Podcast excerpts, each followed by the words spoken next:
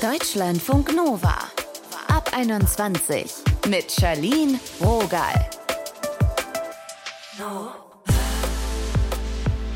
Hallöchen. Wer Weihnachten von euch feiert, der kennt's vielleicht. Oma bittet darum, dass sich niemand streitet. Der Onkel ist vielleicht enttäuscht, dass wir nicht in krasse Freudentränen ausbrechen übers Geschenk. Und die beste Freundin will sich nochmal so richtig jung fühlen. An Heiligabend feiern, warum nicht? Hui, ganz schön viele Erwartungen, die da an Weihnachten auf uns einprasseln können. Happy Christmas, welcome to the Wahnsinn. Wir sprechen mit einer Psychologin, wie wir durch die Feiertage kommen. Jetzt hört ihr aber erstmal Ines. Sie würde ihr Weihnachten mit der Family gern ein bisschen entstauben. Hi Ines. Hi. Es ist ja gerade eigentlich Marathon Richtung Weihnachten, vier Tage. Hast du Bock drauf? Mhm. Ja, es geht. Also ich habe schon alle Weihnachtsgeschenke auf jeden Fall und hatte auch schon meine erste Weihnachtsfeier letztes Wochenende mhm. mit Freunden. Aber ich muss sagen, ähm, ich bin auch ein bisschen gestresst, wenn ich an die drei Weihnachtstage denke. Das heißt, die werden auch volle Kanne ausgefüllt, drei Weihnachtsfeiertage? Ja, genau. Also wir sind eine, naja, mittelgroße Patchwork-Familie mit elfköpfig mittlerweile und uh diese elf Köpfe, die kommen dann auch fast an jedem der drei Weihnachtstage beisammen. Am 24. machen wir erst Heiligabend. Am 25. genau gibt es dann Kaffee und Kuchen und an dem 26. gibt es dann nochmal ein Frühstück zusammen. Also ja, volles Programm. Das stimmt. Und ich weiß auch, hast du uns schon erzählt, dass Kirche auch eine Rolle spielt in deiner Familie, für dich aber gar nicht so sehr. Genau, das ist eigentlich ganz interessant, dass wir das überhaupt machen, weil niemand von uns wirklich gläubig ist. Mhm. Trotzdem ähm, sind wir alle drei Kinder auf eine bischöfliche Schule gegangen. Das heißt, dieses in die Kirche gehen kennen wir gut und das wird aber in der Familie eigentlich nur an Weihnachten gemacht. Also es ist dann eher so ein naja, Stimmungskirchengang mehr als ein religiöser Kirchengang. Also statt Musik hören, ein bisschen Kirche und dann so ein bisschen Gesang mitnehmen. Genau. Aber da scheint ihr euch ja dann irgendwie einig zu sein, alle gehen hin. Also höre ich so raus. Genau, alle gehen mit, außer meine Mutter, die bereitet dann immer das Essen vor und ich glaube auch ehrlich gesagt, dass sie gar keine Lust hat darauf. Also es ist immer, seit ich eigentlich auf der Welt bin, gibt es das gleiche Programm mit, wir gehen erst in die Kirche, dann gibt es, je nachdem wie alt wir waren, Bescherung, oder mhm. essen und ähm, dann sitzt man noch stundenlang beisammen und ich muss sagen, ich finde es wirklich mittlerweile ganz schön langweilig. Wie würde denn dein ideales Weihnachten aussehen, wenn du es ein bisschen neu gestalten könntest? Also ich glaube, ich würde erstmal nur einen Tag Weihnachten feiern. Das fände ich auch irgendwie schon viel schöner. Und den Kirchengang würde ich wahrscheinlich sogar beibehalten. Aber ich würde vielleicht einen Gang streichen. Also wir machen immer drei bis vier Gänge Menü. Mir ist das viel zu viel. Das ist jetzt auch Beschweren auf sehr hohem Niveau, aber. Musst du da auch ran oder ist da nur Mama in der Küche? Oder ist es dir zu viel Essen? nee, wir haben das alles aufgeteilt. Also jeder macht einen Gang. Also. Ja, aber leider auch die Frauen. Ich fände es auch schön, wenn die Männer mal kochen mhm. würden. Ich habe es auch schon versucht, ein bisschen zu ändern und ich habe in zwei Jahren was versucht und das hat leider beides nicht so gut funktioniert. Aber erzähl trotzdem zwar, mal, was hast du da versucht? Genau, es ist nämlich so, meine Familie spricht liebend gern über Politik und Autos, Finanzen. Mm. Und das sind alles Themen, die mich wirklich leider einfach nicht interessieren. Und dann diese Frage während meines Studiums, die auch immer aufkam, was machst du denn jetzt eigentlich nach deinem Studium? Und ja, das ist natürlich super stressig. Und deswegen mhm. dachte ich mir, umgehe ich das mit einem Krimi-Dinner. Und beim Krimi-Dinner, da hat ja jeder eine neue Persönlichkeit. Also man ist nicht mehr man selbst, sondern man ist entweder Mörder oder ein anderer Charakter und genau, kann dann gar nicht mehr über seine persönlichen Probleme eigentlich reden. Voll genial genau. eigentlich. Genau. Oder ich dachte auch, ich habe es ja. Weihnachten gehackt. Aber das hat, naja, nur so mittelgut funktioniert, würde ich sagen. Also alle haben rechtzeitig ihre Karten bekommen und ich war gesagt, sie sollen sich vorbereiten. Meine Tante war auch super vorbereitet und konnte ihre Rolle in- und auswendig, aber naja, die anderen jetzt nicht wirklich. Und ich weiß nicht, ob du das Spiel kennst. Ich kenne es tatsächlich, ähm, aber nimm gerne nochmal die Menschen mit, die es nicht kennen. Also es gibt ein Mordszenario wie so ein Tatort und es gibt einen Mörder oder eine Mörderin und die ist aber unbekannt. Und das Ziel des Spiels ist es, das herauszufinden von allen Spielenden. Und es gibt verschiedene Gänge und zwischen den Gängen wird dann diskutiert. Und man kriegt anhand eines Geschichts, also ein Heftchen, Informationen, die dann peu à peu preisgegeben werden. Genau, man spielt aber auch seinen Charakter. Das heißt, es gibt meistens irgendwie eine Person, ne, die war Liebende. Das heißt, es werden untereinander auch neue Beziehungen aufgestellt. Mhm. Und ähm, genau, das macht es eigentlich ganz interessant. Aber ja, irgendwie hat es leider nicht so gut funktioniert. Weil nicht alle Menschen so intuit waren. Genau, voll. Und ich musste auch leider einsehen, meine Familie ist nicht so eine Spielfamilie. Da wird lieber diskutiert über ja, die Welt, als sich in so fiktionale Szenarien hineinzufinden. Ähm, ich habe zum Beispiel auch in einem anderen Jahr Werwolf gespielt. Also da hat man ja auch Charaktere mhm. und versucht, den Mörder herauszufinden. Das war das Jahr davor. Da gab es dann auch eher Stress. Also kam dann eher so ja, zwischenmenschliche Streits hervor. Du, also ich sag mal, Familie kann immer ein bisschen Wahnsinn sein. Das, das, ist keine Überraschung, dass selbst aus so einem fiktiven Spiel dann irgendeine Diskussion werden kann. Haben denn, ich sag jetzt mal, die anderen eine andere Erwartungshaltung als du oder sind die da ziemlich gleich und du würdest das Programm gerne mal so ein bisschen entschlacken? Ich glaube ehrlich gesagt, dass es vor allen Dingen mir so geht.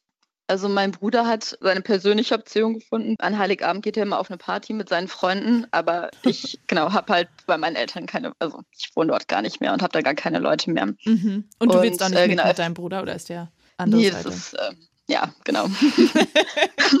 okay. Das könnte ich natürlich auch mal machen. Vielleicht sollte ich das dieses Jahr mal ausprobieren. Da, oh Gott, liebe Grüße an deinen Bruder, der wird sich freuen, ey. genau, meine Schwester, die, äh, naja, ist jetzt seit drei Jahren Mama und für sie hat sich das, glaube ich, einfach dadurch komplett geändert. Mhm. Sie geht dann früh mit den Kindern ins Bett oder muss stillen oder ähm, genau, hat da gar keine andere Option. Und ich glaube, für sie ist es auch gar nicht so das Thema. Also sie gehört eher zur Diskussionsriege dazu. Genau, die anderen, die stört es, glaube ich, einfach nicht so sehr. Und wäre das für dich eine Option, auch einfach zu sagen, hey Leute, ich komme voll gerne am 24., 25. oder 26. bin ich dann raus? Ja, ich habe mich das ehrlich gesagt noch nicht getraut, weil einfach ganz hohe Erwartungen, glaube ich, da sind, dass man immer mitmacht. Und ähm, ich bin auch nicht so oft bei meinen Eltern oder in dieser großen Familienrunde. Ja. Ja, verständlich. Das ist natürlich viele Emotionen auf allen Seiten, das ist nicht leicht. Ja, ja, genau, deswegen. Aber ich habe mir dieses Jahr vorgenommen, vielleicht den 26. zu skippen und da mal woanders hinzugehen. Und natürlich mag ich meine Familie auch, aber ich finde drei Tage am Stück, also ist einfach sehr, sehr viel. Das ist eine sehr intensive Nummer. Ja, durchaus. ich bin mal gespannt, wann du sagst. Ein paar Tage hast du ja noch. Ines, danke, dass du dir jetzt die Zeit genommen hast für das Gespräch. Ja, gerne. Deutschlandfunk Nova.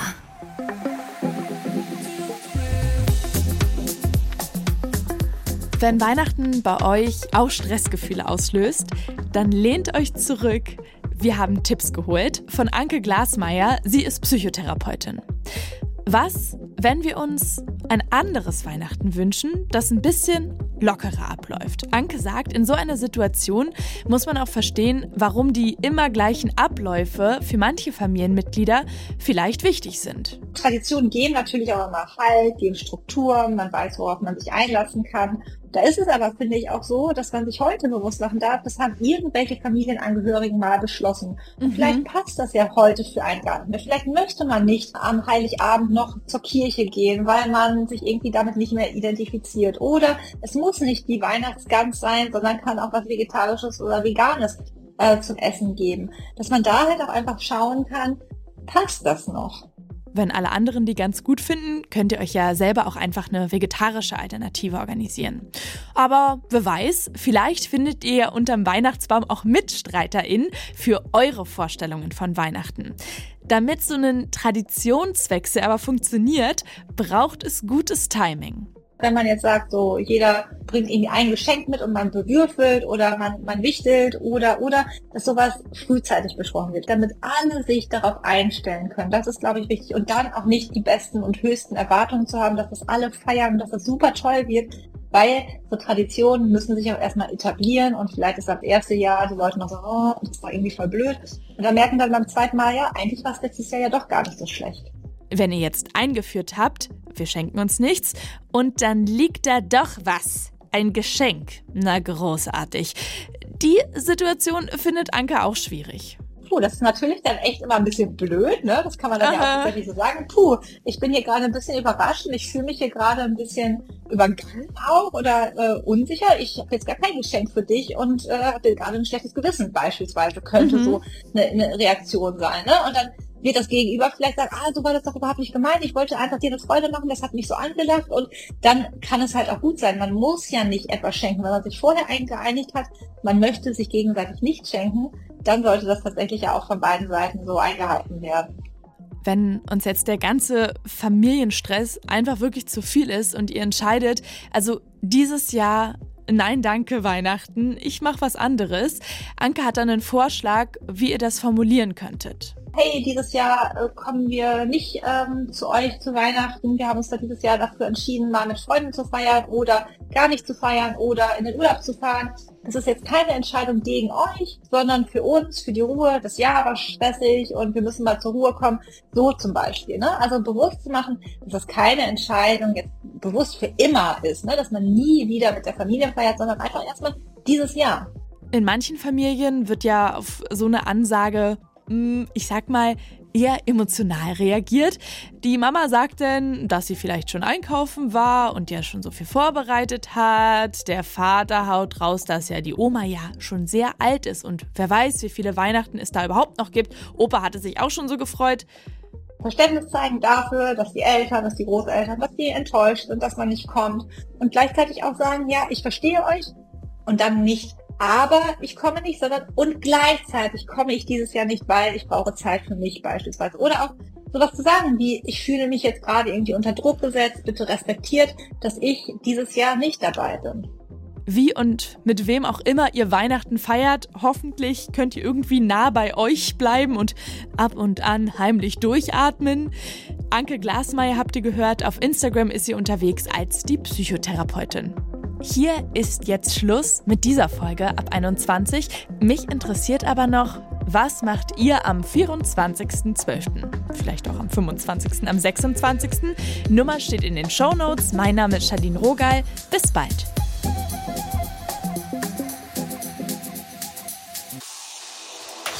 Deutschlandfunk Nova ab 21. Immer Montag bis Freitag auf deutschlandfunknova.de und überall, wo es Podcasts gibt. Deutschlandfunk Nova ab 21.